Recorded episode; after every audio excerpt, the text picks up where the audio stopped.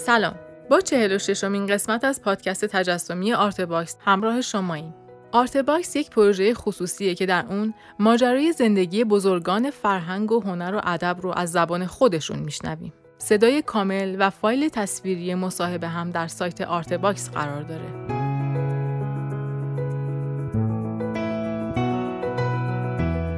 در این پادکست ابراهیم حقیقی درباره بخش اول دوره های کاریش با ما صحبت می‌کنه. ازتون دعوت می‌کنم تا با هم بخش دیگه ای از این تاریخ شفاهی رو بشنویم.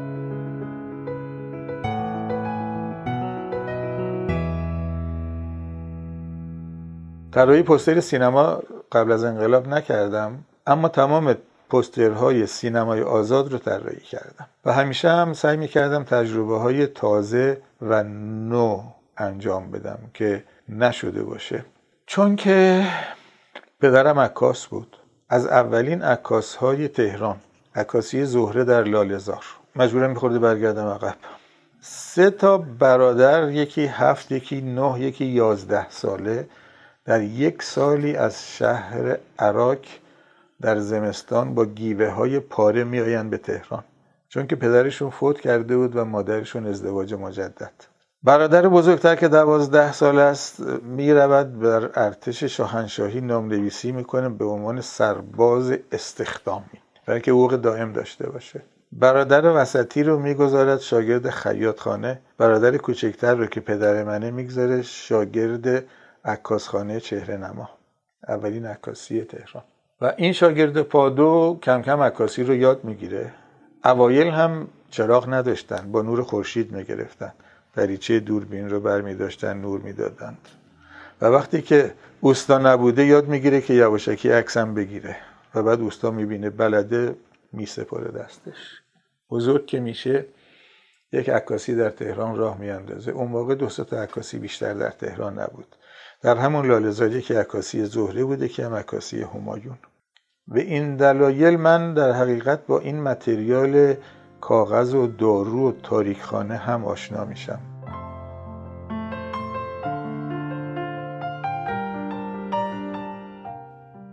تکه های کاغذ و دارو برمیدارم میارم خونه و یک انباری زیرپله کوچکی داشتیم که دو تا پتو بهش میآویزم و یک تاریخانه کوچک برای خودم درست می‌کنم و تمرین عکس. این سبب میشه که پدرم برام یک دوربین لوبیتل می‌خره. لوبیتل رو باید تعریف کنم. ارزان ترین دوربین ممکن اون موقع که از دوربین های دولنزی هم بودن. از بالا نگاه می‌کردن. فیلم 120 بهشون می‌خورد. و چون عکس های خوبی می‌گیرم در سال اول همچنان اون دوربین رو دارم. یک پوستر طراحی می‌کنم برای یکی از جشن ها از این مسابقاتی که می‌گذارند در کاخ جوانان. یک پوستر طراحی می‌کنم جازه اول رو می‌گیره. یک سکه پنج پهلوی. اولین کاری که می‌کنم میفروشم و یک دوربین نیکورمات مال کارخانه نیکون می‌خرم و یک لنز 300 میلیمتر. میشم عکاس دانشکده. پروژه های دوستان رو عکاسی می‌کنم به جز حالا عکس های پورتری که می‌گیرم از دوستان که از همشون سند و مدرک جوانیشون رو الان دارم بخشی از درآمدم میشه. همچنان که کانون پرورش فکری مشغول هستم یک شغل عکاسی اینجوری هم دارم برای کسانی که فارغ التحصیل میشن از شاسیاشون یا ماکتاشون عکس می‌خوان. یکی از تجربیاتم این سبب میشه که با عکاسی پستر بسازم نه لزوم من تصویر سازی illustration که در کانون کرده بودم. یک دلیل دیگرش این بود که برای یکی از پوسترهایی که در کانون طراحی کرده بودم با تصویر سازی فرشید پیشنهاد می‌کنه که فرشید مثقالی پیشنهاد می‌کنه که اینو با عکس بساز. و باز یک شانس مجدد من آشنایی با معصومی است که میرم اتلیهش و برای اولین بار دوربین ها و فلاش های حرفه ای می‌بینم. اونجا با معصومی آشنا میشم و اون تجربه ها رو می‌کنم که تعدادی پوستر برای سینمای آزاد می‌سازم که بر مبنای تجربه عکاسان است. بعد که خودم دوربین دار میشم این تجربیات رو ادامه میدم.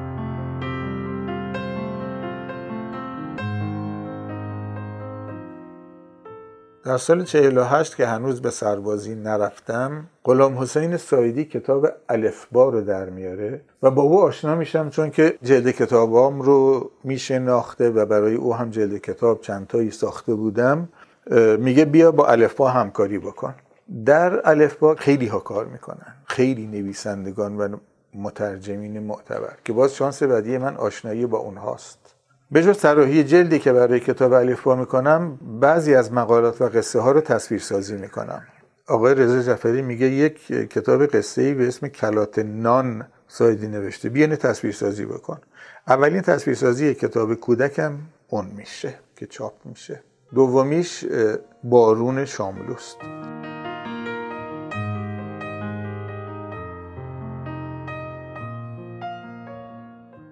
از سربازی که برگشتم آقای رضا جعفری گفتش که امیر کبیر داره بزرگ میشه خیلی فکر داریم بیا اتلیه امیر کبیر رو راه بنداز. من اتلیه گرافیک امیر کبیر رو راه اندازی کردم که در خاطرات باز آقای جعفری هست در اون کتابش و با قصدی که داشتن که موفق هم شدند امیر کبیر موفق شد که روز یک جلد کتاب در بیاره. برای اولین بار صنعت نشر کتاب در ایران تونست که صنعت بشه. یونیفرم های خیلی زیادی طراحی کردیم. همچنان که بعضیشون رو نگاه می‌کنم گاهی که خودم نمونه ای ندارم می‌بینم که همچنان داره کار می‌کنه. مثلا تمام کارهای سایدی یا تمام کارهای فروغ فرخزاد. برای اونها یونیفرم های خاص دگرگون شونده ساختم که طراحی هاشون اندکی هم تغییر بکنه. مثلا ما تصویرسازی های متفاوت تریم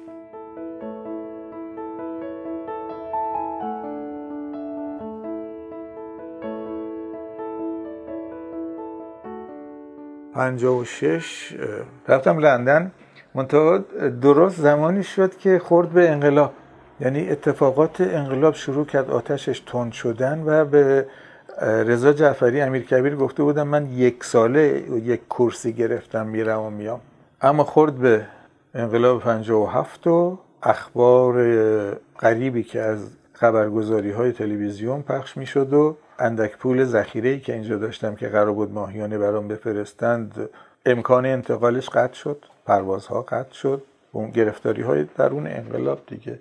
همیشه یاد این میفتادم که هدایت بدبخت چه می‌کشید در اون کارت پستالایی که فرستاده که من دهشه پول ندارم چرا برام پول نمیفرستید؟ حالا نامه های ما یک هفته ای میومد مال او سه ماه طول میکشیده تا نامه به دست برسه وقتی که فرستاده بوده. به ناگزیر از نگرانی و اینها برگشتم. اونجا که بودم ساعدی و شاملو هم به ناگزیر جلای وطن کرده بودن در لندن بودن. من در لندن نتونستم بمونم برای اینکه خیلی گران بود رفتم به اسکاتلند. گلاسکو و بعد ادینبرا در مدرسه مشغول درس شدم. بعد که برمیگردم ایران می‌بینم که یکی دو ماه بعد مرتضی ممیز منو دعوت می‌کنه به تدریس در دانشگاه. و من مشغول میشم. دوباره باز من تدریس نکرده بودم به جز کلاس های عکاسی که در سینمای آزاد داشتم ولی خب دوباره طبق معمول با پررویی میرم و مشغول میشم. خب چیزایی که بلدم یاد میدم دیگه. شاملو کتاب جمعه رو در میاره که ده شمارش رو علیرضا اسبهبود میبست. و بعد علیرضا خسته شده بود. یک دفعه آقای پاشایی به من گفتش که میای این کتاب رو ببندی کتاب مجله چون هفته نامه بود. و من شاید می‌شد که روزی ده تا جلد کتاب کشیده باشم. کتاب جمعه رو در دوازده شماره باز با شاملو بستم. چهار شنبه ها مجله رو کتاب رو بسته شده میبردیم با پاشایی شاملو ورق می‌زد می‌دید. در گرافیکش دخالتی نمی‌کرد. نظرات ویراستاری کتابتی که سلیقه ویراستاریش بود و می‌داد. من باز دوباره آزاد تصویر سازی های خودم رو می‌کردم برای قصه ها تجربه های لیات کردم مقداری که خوشبختانه می‌بینم امروز دوستان هم رسیدن بهش دارم می‌کنن که آیا میشه مثلا لیات ایرانی داشته باشیم؟ به کتاب های خطی قدیمیمون خیلی نگاه کردم. چه جوری دسن میذاشتن؟ چه جوری می‌کردن؟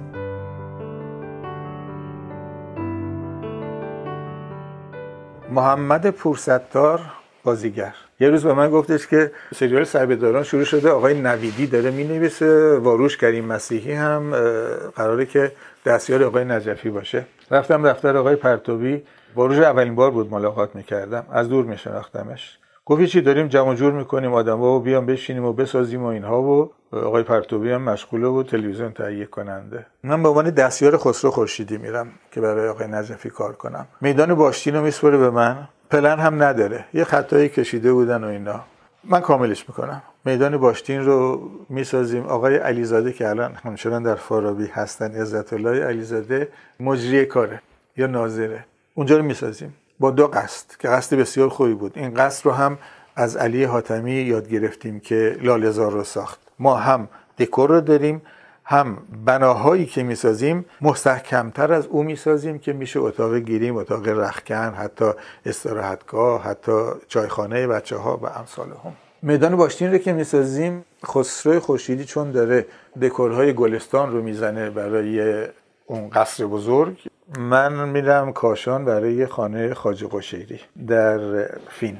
طرحهاشو خسرو زده بوده باز دوباره من نظارت می‌کنم کامل می‌کنم تغییر میدیم نورپردازیش انجام میشه فیلم برداری می‌کنیم.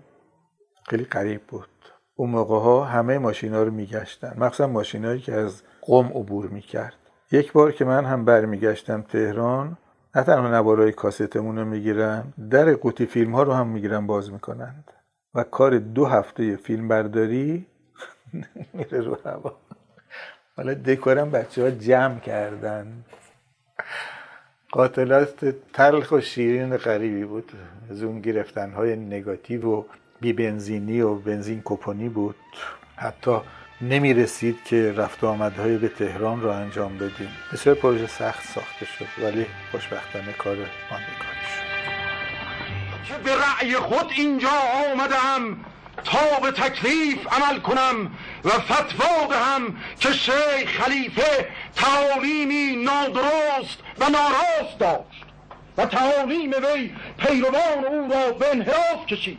من به زبان شما آمیان سخن می‌گویم به امید گفته هایم را به درستی دریابید. با حسین میرکیانی خیاط سربیداران و اون سریال بود به دعوت یک شخصی آقای رمزانی که معمار بود و ماندالا رو داشت با نادر اردلان برگشته بود از آمریکا. یک شرکت درست کرد برای تولید اسمش گذاشته بود سام. پرسیدم چرا سام؟ گفت اسم پسرمه. می‌خوام سیسمونی و اسباب بازی و مبلمان درست کنم. با یک نفر ماشین شده بود که کارگاهی نجاری داشت. من شدم طراح لباس بچه. اسباب بازی و مبلمان. و اونجا مشغول کار شدم که بیکار نباشم.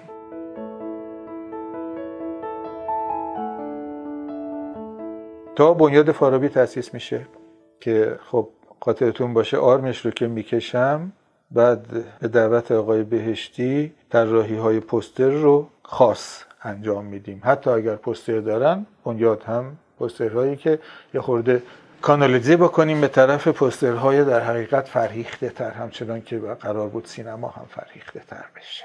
و اونجا دیگه در حقیقت پر کارترین موقعیت همه که ارز کردم دوران رشد دوباره پوستر همچنان که دوران رشد سینمای ماست. و امروز باز داریم ارتزاق می‌کنیم همچنان ازش. و اون زمان همزمان میشه با قرارمداری که با آقای حسن تهرانی می‌گذارم برای سریال علی کوچولو. که طراحی چگونگی ساخت سریال علی کوچولو رو هم می‌کنم که با اندک طلق انجام بشه.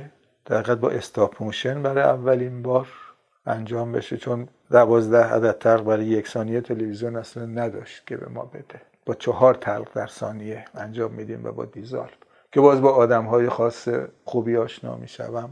فهیم راستکار گوینده است. میم آزاد شعرش رو میگه حسن تهرانی قصه ها رو می‌نویسه بابک بیات موسیقیش رو می‌سازه.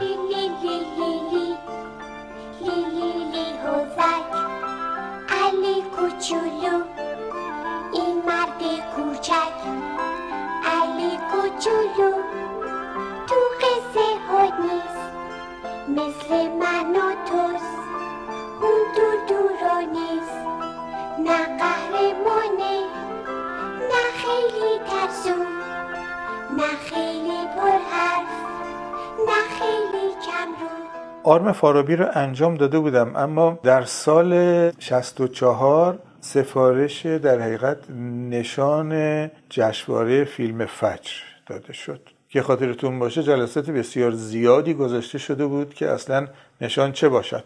چه باشد که ایرانی باشد هنر اسلامی مرتبط باشه درون فرهنگ خودمان باشه که خب بعد از بسیار نشست ها که به سیمرغ در حقیقت رسیده شده بود طراحی سفارش داده شد به من.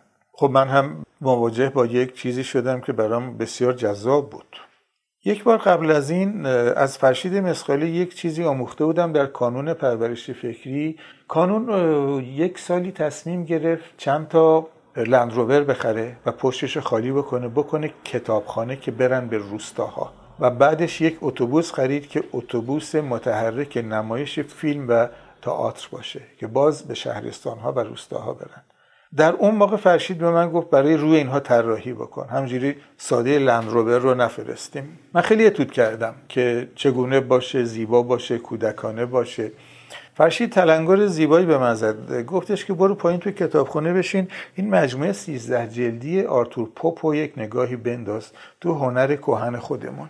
من تو دوران سلجوقی تصویر بسیار زیبایی پیدا کردم از این مرغ آدم ها کله انسان نما دارند و اما پرنده هستند. و اون رو رنگین کردم و روی اون ماشین ها گذاشتیم و انجام شد. این خاطره من رو سوق داد برای یافتن این سیمرغ رفتن ورق زدن هر منبع تصویری که ممکن است که سیمرغ توش باشه. خب قطعا اولیناش نگارگری ها بود.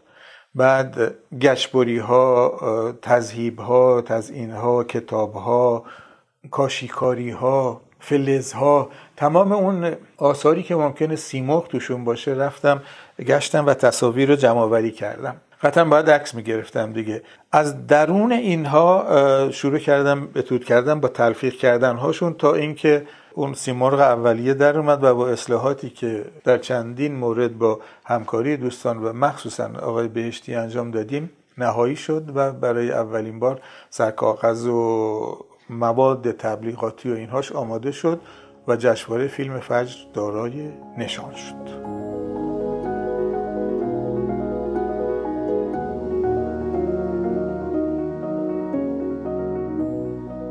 سال بعدش سفارش تندیس داده شد. اون سال تندیس همچنان همون پلاک قدیمی داده می‌شد. باز در نشست های متفاوت فراوانی که داشتیم من ارز کردم که به دوستان این سیمرغ این مفهوم آنچنان که رایجه و هنوز هم تا امروز هست بعد از گذشت چهل سال یا حالا اندکی کمتر به برونز فکر نکنیم. این سیمرغ سالید نیست. جسم نیست مفهوم فقط. این یک مرغ نیست یک حجم نیست که بخوام تبدیل این کار بکنیم. این میباید از جنس نور باشه باید از جنس شیشه باشه.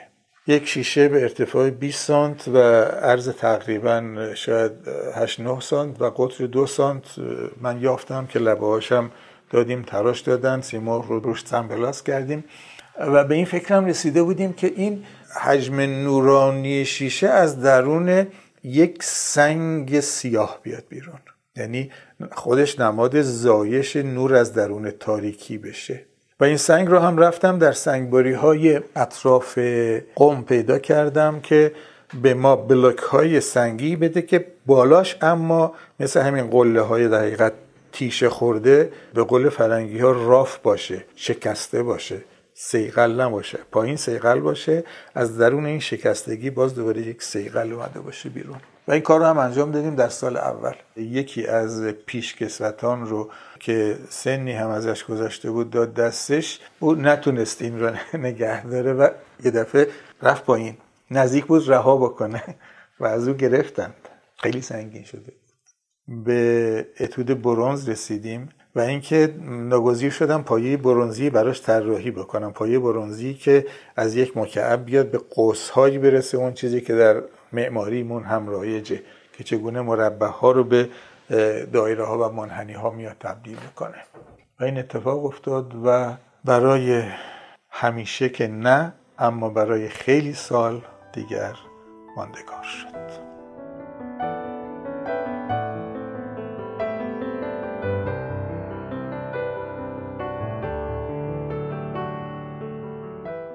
موفق شدیم که بینال های گرافیک رو راه بیاندازیم. اولین بینال گرافیک رو معاونت تجسمی پذیرفته بود انجام بدیم ولی خب هیچ پولی نداشتیم. آقای ممیز از طریق آقای محتاج به آقای فیروزان که مدیر انتشارات سروش بود پیغام میده. ایشون میگه حتما من خرجشو میدم. بسیار استقبال می‌کنه و ما هممون تحت ریاست یا فرماندهی ممیز شروع می‌کنیم. اولین بینال رو راه اندازی می‌کنیم. بسیار هم پرشور برگزار میشه و سالهای بعد هم انجام میدیم تا اینکه معاونت تجسمی و میگه که نه دیگه من خودم می‌خوام انجام بدم و با سلیقه ها و برنامه‌ریزی های خودش که یه خورده گروه ما که در حقیقت در پی درست کردن انجامن هم بودیم کمی عقب نشینی می‌کنیم کنار می‌کشیم که مطمئن بودیم که درست عمل نخواهند کرد.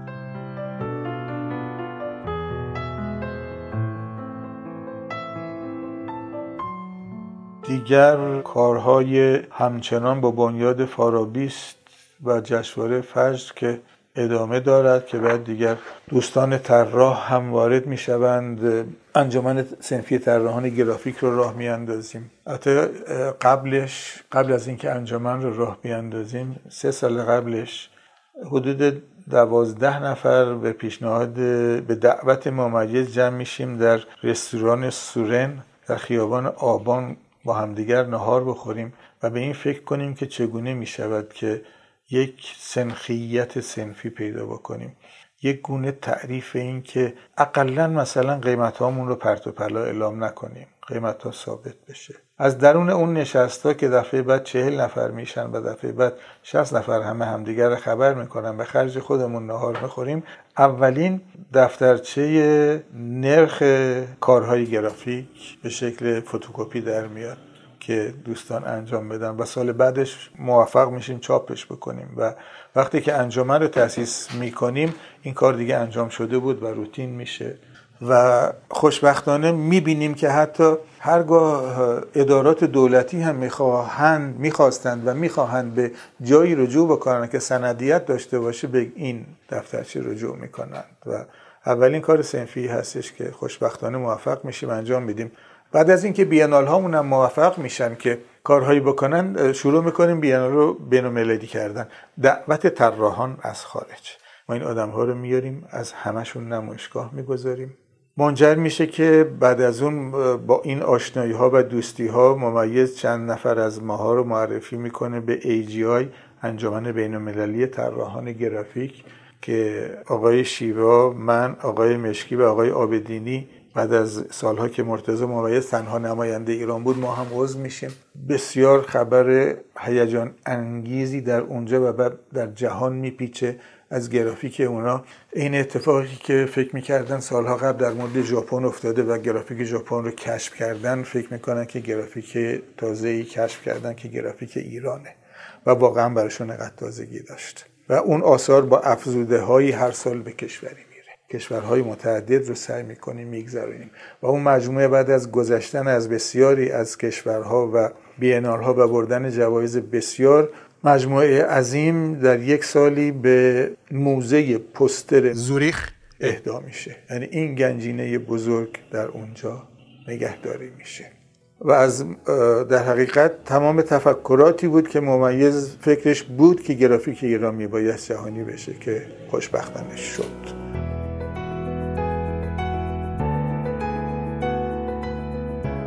ممنون از همراهیتون اونچه که شنیدید خلاصه قسمت سوم تا پنجم مصاحبه تصویری با ابراهیم حقیقی در سایت آرت باکس بود. تهیه کننده پروژه فخرالدین انوار، همکاران این قسمت حسین راستی، حسین سلامت و سروناز زلفقار. تولید پادکست زهرا بلدی و پرهام وفایی. ضبط در استودیو پاییز. در قسمت بعدی ابراهیم حقیقی درباره بخش دوم دوره های کاریش با ما صحبت می‌کنه. من آزاده نوزاد مقدم هستم و خوشحال میشم که آرت باکس رو به هنردوستان معرفی کنید.